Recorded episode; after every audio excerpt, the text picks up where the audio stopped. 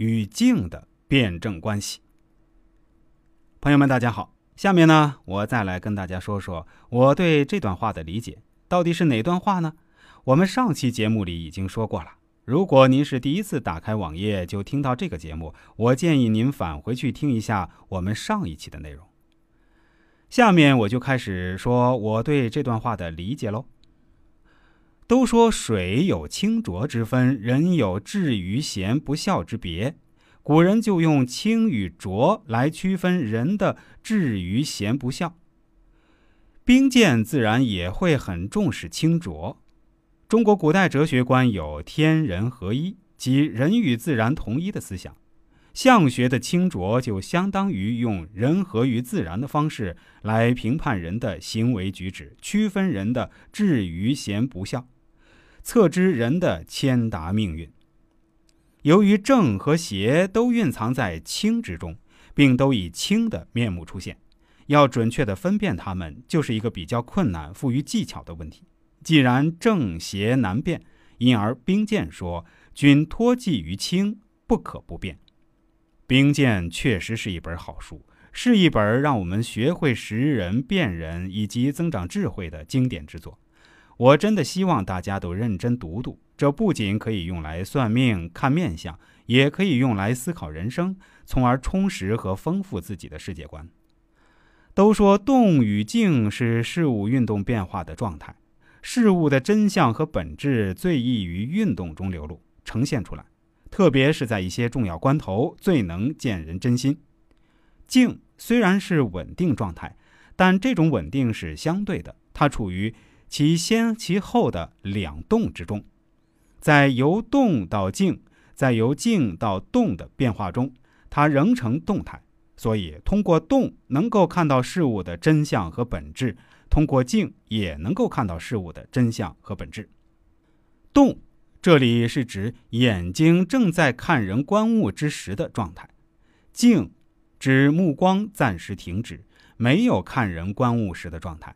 有动必有静，静后必是动，它们是相互连贯的永恒状态。静若含珠，犹如一颗灿烂明珠，熠熠生光，却又含而不露，光滑内蕴。静而渲染，动若木发，犹如春木的生发。树木经过水分滋养，遇春而生，以冬所藏之精华化为新芽。观人看物，目光中精气流动，如秀木吐春，新芽自清，生机盎然。静若无人，其状为安详自然，心无杂念，如老僧入定，不观旁物，又像。幽谷清泉，见明溪月，清者自清而寂然无他。从这里能看到人不加掩饰的另一面。动若覆地，如利箭脱弦，飞驰而去，直射靶心，其势有利猎之气。杀机深藏而锋芒外现，声震露于外，一发中地。澄清到底，则端端正正说到了邪正的根本差别上。忠直高尚的人，不论动静还是人前人后，都是表里如一，始终不变，清纯净洁的。然而仔细分辨起来，这里也有差别。静若含珠，动若木发的境界，似乎高于静若无人，动若覆地的境界。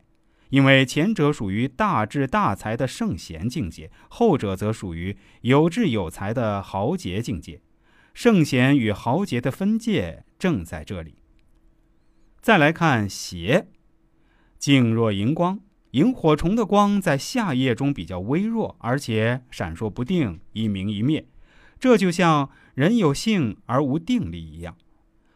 动者流水，流水的特性就是漂流不定，在人的目光中是有忽东忽西、闪闪烁烁，很有智慧，却不能恒守。这种目光反映出来的内心世界，就是在不停的寻找目标，窥探目标。因此，两眼静若荧光、动若流水者，必定是善于伪装而艰辛内蒙之辈。静若半睡，即似醒非醒，似睡非睡，两眼半开半闭，开能看外面之物，闭则可以静身心思。既养神又思考问题，似乎一举两得，效率很高，很会使用时间。对这种人就应当当心了。动者害禄，像经路那样惶惶不安。本来半睡半醒，似乎在养神，却又怕外面有什么好东西会错过，因而一有风吹草动就睁开一条缝，想看个究竟。因而称他们为别才，即虽有才智，却不能始终如一，坚守正道，容易见异思迁。一身精神聚乎两目，目中的神仍然有清与浊之分。这一点在实际生活中比较容易区分。比如，在校学生与工作了几年的人一比，他们的差别就出现了。在校学生的眼神是明亮清纯，没有杂念的。